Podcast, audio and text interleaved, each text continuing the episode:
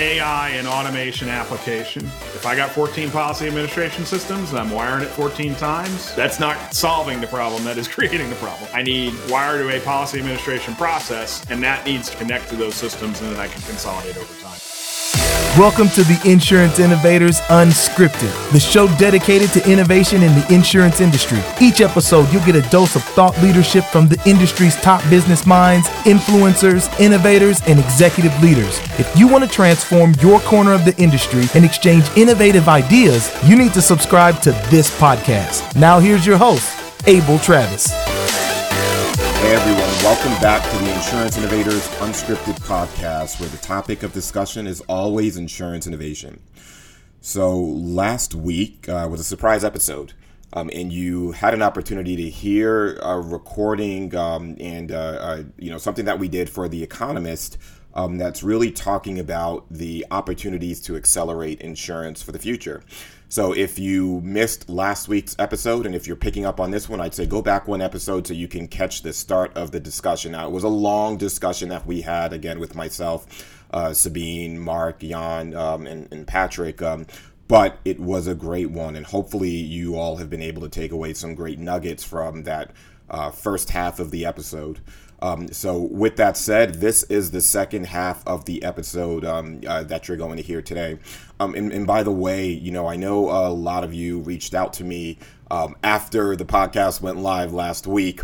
Um, and, you know, uh, I, I, just wanted to say thanks for the reach out. Um, you know, continue to follow me on LinkedIn or, or, or Twitter at Insurance Innovate. and you can reach out on any one of the social platforms that uh, this podcast is on or, or, that I'm on, and you know we can definitely stay connected and and continue to you know really just uh, do um, uh, and share some thought leadership together. Uh, you know, even before we get into uh, this episode, you know, you all are aware. You know, uh, there's been a lot of things that's been going on. You know, from publishing of white papers to um, you know some of the upcoming uh, insurance innovation conferences that I'll be speaking at. One that's going to be in a couple uh, of weeks for carrier management on the 14th and the 15th, um, as well as I'll be speaking um, at the CB Insights conference, really talking to. Uh, Google's, um, you know, head of, of insurance solutions. So, you know, um, if you follow me on LinkedIn, you'll have an opportunity to catch that, um, and I will post the discussion um, there as well. So, you know, with that said, I hope you enjoy the second half of this episode.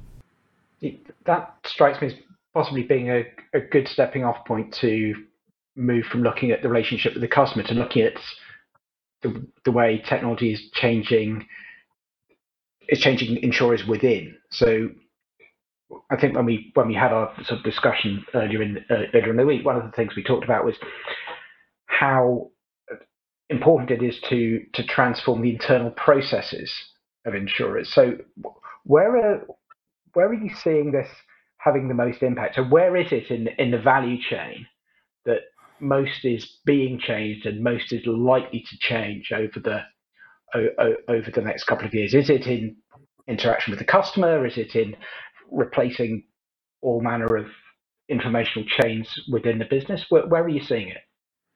Almost everywhere.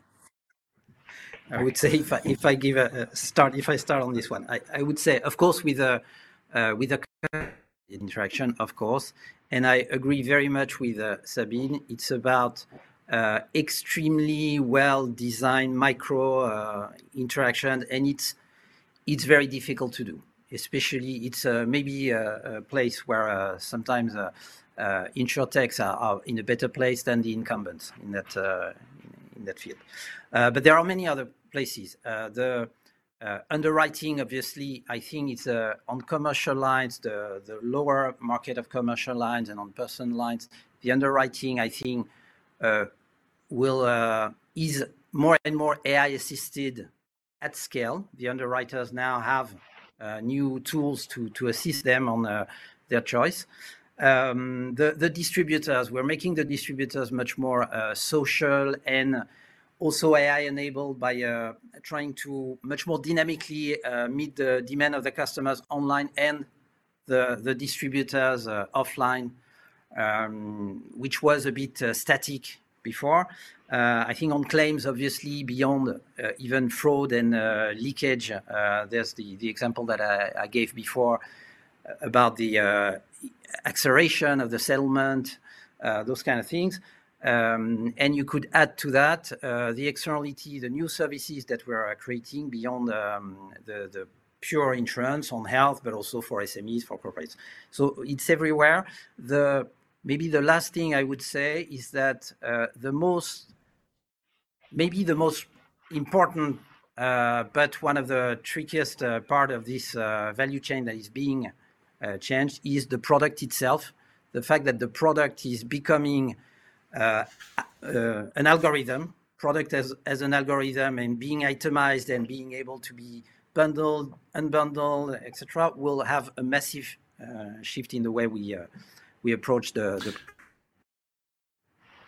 Yeah, and to that point, Jan, I, I that that product is changing. I, I I completely agree. It's everywhere. I think it's everywhere in in particular orders, right? I um you know, the insurers are spending 50% of their IT budget, probably about a point and three quarters of premium just on their core operational systems. And then they're spending five times that on the people that are running those core systems, the underwriters, claims adjusters, all the call centers, all those folks. Right? They are running 14 policy administration systems today. They are running on eight different clouds today. It's a mess. And I think the insurers are struggling. They want to get to those new products, they want to get to those customer experiences, but they've got this, you know, not only the cost, but the inflexibility of that core environment is making it very difficult for them to, to, to turn, much less secure, monitor, manage across that. And so, you know, the insurers that are planning ahead and thinking this through architecturally and saying, I'm going to have a hybrid cloud situation for the foreseeable future. I'm going to have some data in house. I'm going to have some data in private clouds. I'm going to have some data in public. And I'm going to have to figure out how to secure and manage and connect across all that. And I got to figure out how to get my core systems consolidated in that. That's that's the environment the insurers that we we deal with are are are seeing. And the ability to sort of control across all that and manage across all that is just becoming increasingly important. You, you can't one cloud's not going to solve it. One core system's not going to solve it. What's going to solve it is do I have the control across my IT range to have the flexibility to do all the good stuff we talked about in the first half of this discussion? Sorry, I, think on that, um, um, one of the biggest problem of the legacy systems is just the the resources and the focus it's taking from uh, incumbents and from insurance companies. Now there, there are strategies to to overcome this problem. I see uh, really a dual strategy that is emerging as far as I uh, can see. Um, on the one hand, you need to uh, modernize your uh, legacy, and for that, you just need to ring fence it and remove progressively some part of the intelligence out of those core systems and push them to the cloud or leverage uh, insurtechs for we were talking about fraud for example on claims. You can use a lot of uh, outside tools. We have our, our own tools but you can put a lot of the key functionalities outside of your core legacy systems and leave it as a after some time as just a big database. And then for the new generation of products new generation of customers uh, then it's about leapfrogging and that's the second part of the strategy, which is about uh, partnering with InsurTech, uh, finding new generation of uh, systems that will allow you to do that at the same time as you are modernizing your core business. Now, it's all a question of focus and, and resource allocation between the first part, which is very, very heavy, and the second one. Uh, I couldn't agree more. Yeah, you know, I, I was going to just go back, you know, sort of like to the question that you're asking, where the opportunities are. And, and, and I like to always remind folks that, you know, about two thirds of the economics that's being spent in the insurance industry is being done in the claims world, right? You know, whether it's uh, uh, uh the, the technology that's associated with it, whether it's the fact that you know um, how we're how we're paying claims and so on, and that's really where the dollars uh, should be spent in terms of servicing the customer that has that need.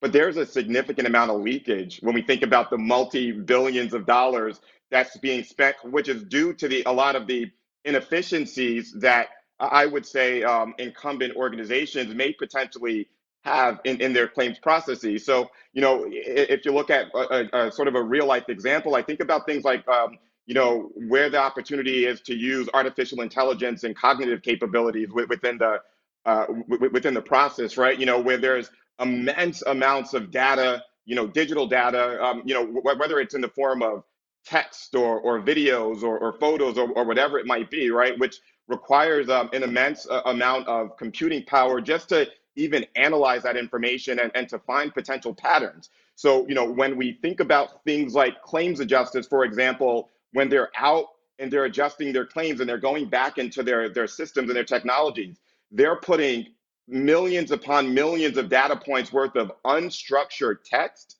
that could potentially be analyzed in a way that can help the carrier understand if there's something within their processes that's driving a, a, a, trend that's causing the claims odds to be high. So maybe multiple comorbidities, for example, you know, within workers' compensation that you know paired with you know potentially prescribing opioids and and that potentially driving right. So so those are trends that can be gathered through the millions of, of, of um, unstructured text that's that, that's being input into these systems and that's being used. However, I, to the point that Mark made, you know, carriers just have to be prepared and ready to consume and analyze that data through creating uh, a more flexible and transformative infrastructure in order to drive that. Yeah, and Abel, I, I, that's a great point, right? Because that that AI and automation application, right? If I got 14 policy administration systems and I'm wiring it 14 times, that's that's not solving the problem. That is creating the problem, right? I need to wire to a policy administration process, and that needs to in turn connect to those systems, and then I can consolidate over time. That's how they solve this. So. Absolutely. so I would love to actually Yes, so I would love to answer that question actually from um, from a venture viewpoint, having been working with startups um, and insurtech for the past uh, five years. So when insurtech started, the focus was actually around customer engagement, and what they saw is that within the insurance industry, um, a lot of insurers, because they were dependent on their brokers, they didn't know how to talk to their own customers, and so I would say sixty percent of the startups I talked to, and I scouted a five years, over 20,000 ventures.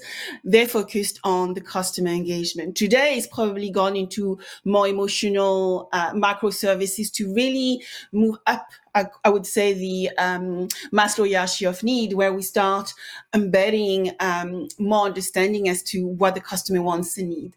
But gradually, um, a lot of those insurtech started understanding how to to deal with underwriting and pricing. So to do this on demand, um, a lot of the modeling which came out were around macro segmentation, and now it's moved to climate modeling. And you know there is a lot of new modeling techniques which have not even been invented I realize now uh, from doing a bit of research around environmental and emission um, risks that we have a massive gap at the moment around how we are going to model uh, sustainability risks, which is coming which we need to address in the future.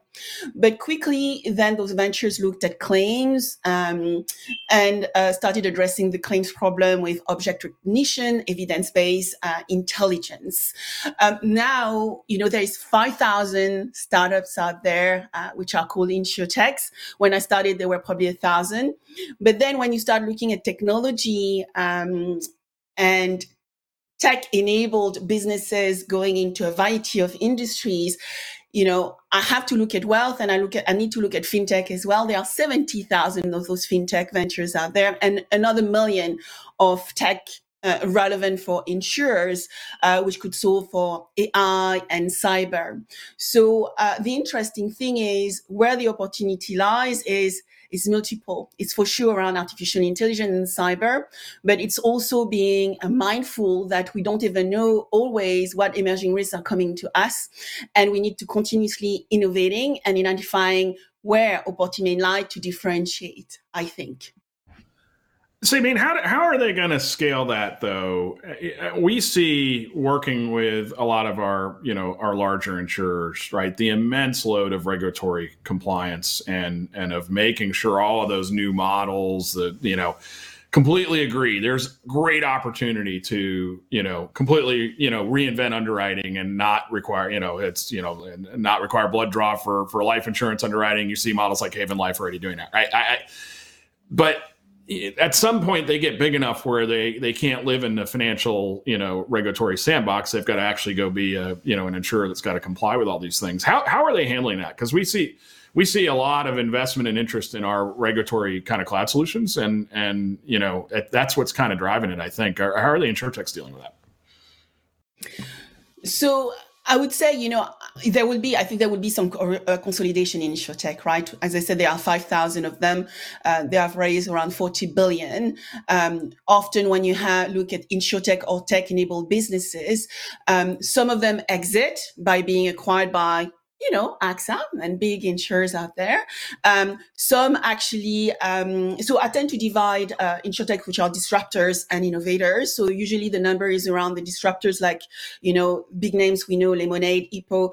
Those are representing around 55% of the market um, in terms of valuation. And then you have the smaller one, which represent around 45%, which are more the innovators trying to plug into uh, an insurer's um, value chain.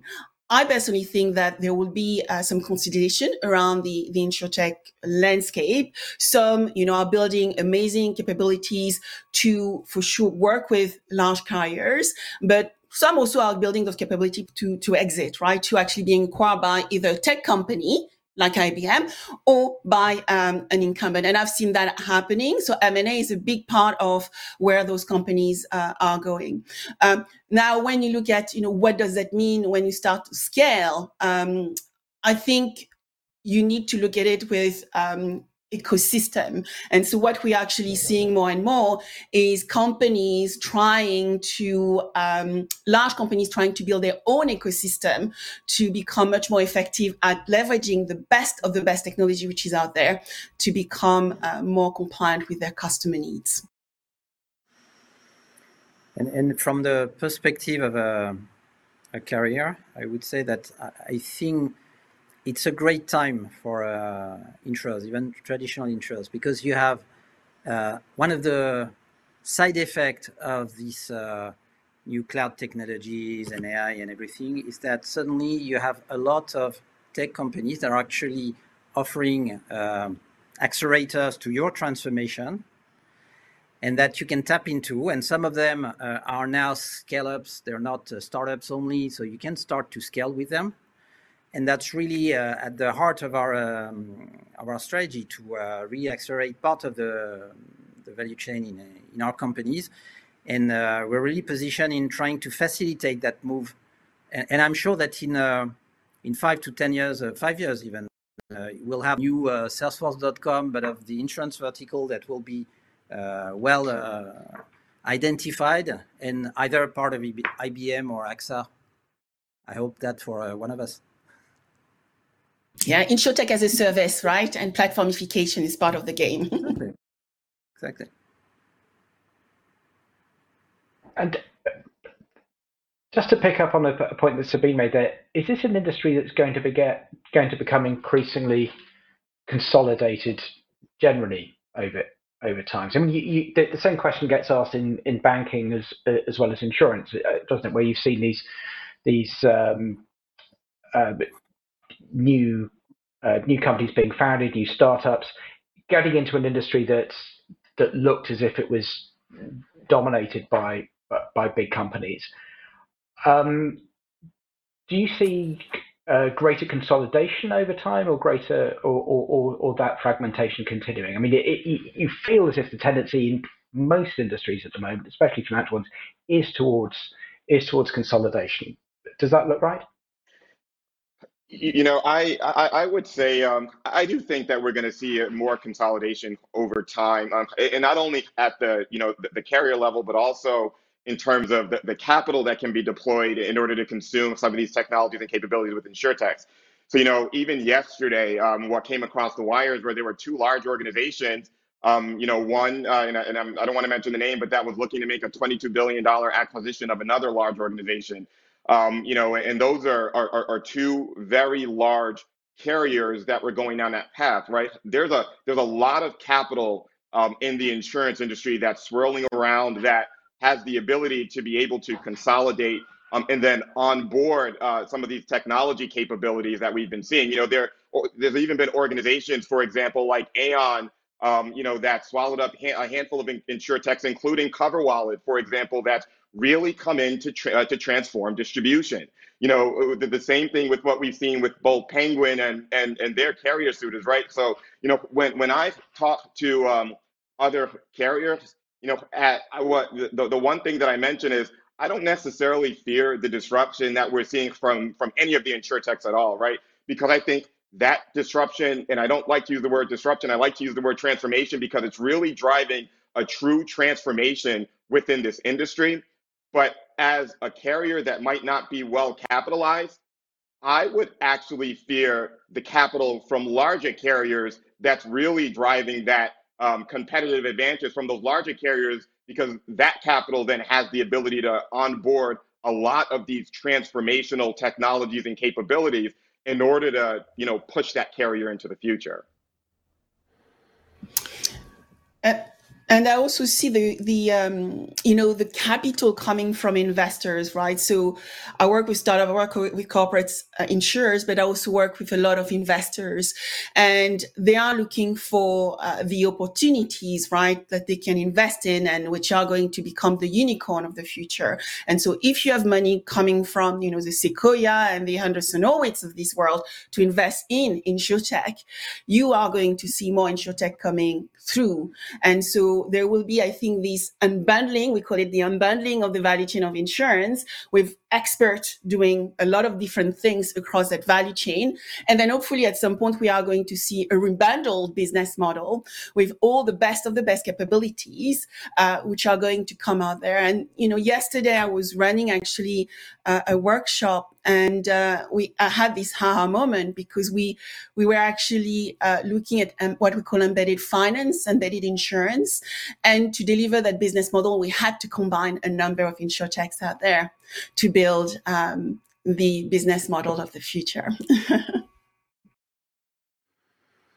Uh, I fully agree. I think we'll see more and more consolidation, consolidation in the insurtech because it's just by essence uh, but definitely, we're uh, more and more combining uh, different capabilities out there in the market to build those new business models. That's day in day out what we are trying to do on the when we are talking about innovating in an uh, in an existing uh, carrier.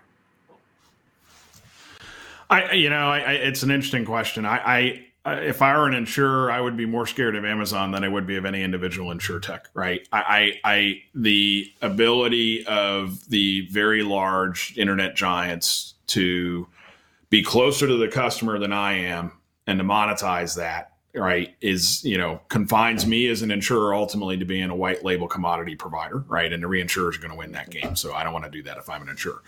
Um, you know I, I i think the secret's in kind of what sabine said about bundling of capability right? I, if, if i'm a large insurer an incumbent insurer it's tough for me to innovate in every area but it's easier for me to build an ecosystem that takes advantage of all the insurtechs and and and I look at the players that are going to be successful, they're building out that ecosystem.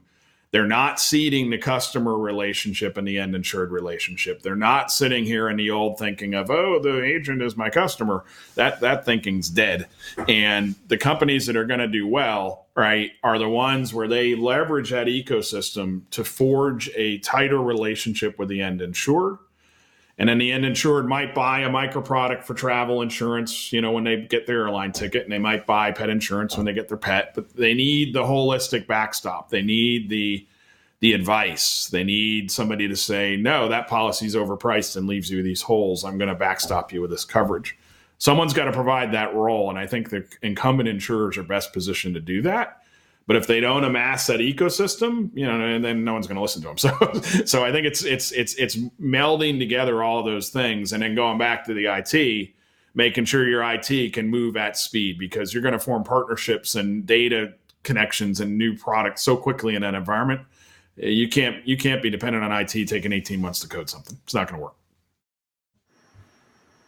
I've got uh, one eye on the clock. So I think I've probably come to the stage to ask the question that almost every moderator asks at some point, which is, what do you think the industry is going to look like in five years' time or ten years' time? But to try and make it a bit more, um, a bit, a bit more specific. I mean, we think about perhaps people or products that aren't insured at the moment in some way that thanks to technological advance or changes in income or changes in the external environment will be part of the market in five years time. Or some or some technological shift that is is happening at the moment which so so in in five years time we will see this happening this process happening that we're just not seeing at the moment. What do you think are the most likely things that most likely place that the industry might be in in in a few years time in almost any facet you like who'd like to go first so you know, I'll I'll go first. Um, you know, so so I, I guess I'll I'll try to try to answer this a little bit holistically. You know, so um, first and foremost, I guess the one thing I want to make sure is that those carriers that are investing today in their digital transformation are going to actually see that that investment is going to pay off in five years' time, right? So I'm saying that because if there's any carrier that's listening right now, you should be thinking about what you're doing today, right? Um, you know, so when I look at when I look at this a little bit more broadly in terms of like what new might be out there, you know, there are macroeconomic things that have been impacting uh, the way that the world works, as the, as well as the way that the the um, the system of finance and the insurance industry will need to make sure that they keep tabs on. You know, things like climate change, for example, um, and the impacts of that that could potentially further exacerbate people moving away from population or, or, away from you know rural areas and into you know population centers right? When you think about what's happening here domestically in california with the wildfires for example um, you know i don't know what a product to support climate change is going to look like but i darn sure know that that's going to be something that you know the the industry is going to have to take heed of and really recognize that uh, they're, they're going to have to try to figure out a way to support that in order to, to protect uh, their their broader portfolios you know? So whether it's a parametric product uh, that that the industry is going to support or so on. I'm just not sure what that's going to look like. You know, I, I do also think that though, um, you know, when we look at the trend that's been happening uh, just across the world, even outside of insurance, things like globalization, for example. You know, uh, when, when when we think about you know where globalization is is heading, you know, you no longer have to have a process that's here, let, let's say in the U.S. Um, that, that that that's really driving the way that organizations are, are operating, right? Um, and so, you know, you don't even necessarily need to have a human do that, but you can use, uh, you know, technology and machines and, and, and so on in order to help to drive that. So that that's really going to wind up shifting, um, you know, where the, the, the burdening of risk could potentially be, you know, whether it's from a human onto the systems that are created in order to support your, you know, technological, you know, onboarding of technology and, and where that technology is throughout the globe, right? So, you know, when, when you think about, you know, what we've been talking about earlier with the data and things that are being produced there, I think that the third trend that we're going to wind up seeing is that trend related to cybercrime um, and cyber risk. You know, we're just going to continue to see that increase globally.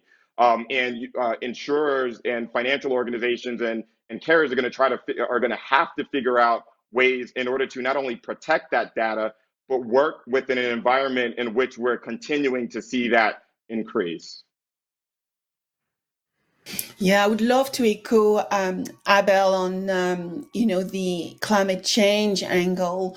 So you know, since last year we spent a lot of time looking at the issue of, climate because um, a few insurers ask us to look at it from a commercial lines viewpoint. And what we realize is the problem around sustainability is driving a transition economy, so a transition risks where um, a series of emerging risks are actually coming to bear, which means that any insurers which is out there who might not have been looking at sustainability that seriously, uh, you know, part of the CSR, part of the business, but not really strategic, onto the agenda now I have to look at it uh, in a very strategic way, not just by uh, investing and you know delivering green bond and stuff like that, but really de- delivering insurance product and services to service their clients. So that theme around product and service design is, I think, going to become even more pronounced in the next five years, which leads to therefore looking at the insurer business model in different light. That um, entails, you know, we talk about ecosystems, but now uh, you will probably see more and more insurers looking at how they build their own circular economy model, where instead of, you know, using and disposing uh, either internally within their operation or um, you know working with their uh, value chain partners they become much more careful as to how they reuse recycle and how they can design product and services which are aligned to what their customer need to demonstrate to the regulator in the future. Uh, I, I, couldn't agree more. I think um, we're we're not yet out of this uh, the current crisis the covid crisis but what is sure is that we all and as societies we feel more vulnerable when it comes to health when it comes to climate change definitely also when it comes to uh, financial inclusion and financial security and that uh, as insurers we have a, a huge role to play in there in developing the products, but also the services. It's much beyond. Maybe in in five, ten years from now, we won't talk about insurance anymore alone, but about protection services. And uh, we have uh, through we have, uh, for example, in AXA AXA Climate, XL that are already delivering parametric products, but also advice, alerts to businesses as a link to climate change, for example. Those, those are definitely where we as insurers must play because uh, this is the, the expertise we can bring and this is where society is shifting and this is the, the, the need for purpose that uh, I think most of us are feeling when we're starting to see the light outside of the tunnel of the current crisis? uh, you know, my answer to that question, it's in the palm of my hand, right? And every one of you has your smartphone right next to you as you're doing this, right? I don't mean the app. I don't mean mobile. I mean the closeness of that relationship, right? We have a number of technologies, and all of you have mentioned some of them today, right? Mobile, satellite, Starlink, parametric insurance, you know, payments providers, quantum, genome, lot.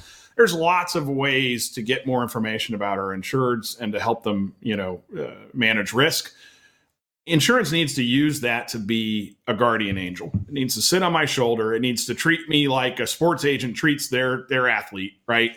It's got to look out for me. It's got to help me prevent risk. It's got to help me avoid problems. And when a problem does happen, they'll help me fix it right away because they're so close, right? And companies, you know, the company that made this, right, is is really good at making ecosystems, right? I, I, I you know, insurers need to think about that and say, how do I become the owner of the ecosystem of risk.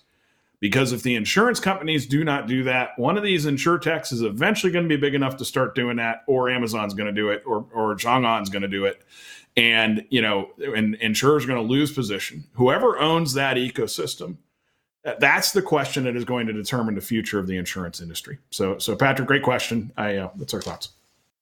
And with that, we're out of time. So thank you very much. Thank you to our panelists, Jan, Sabine, Abel, and Mark. It's been a great conversation. I've really enjoyed I've really enjoyed taking part in it over the past hour.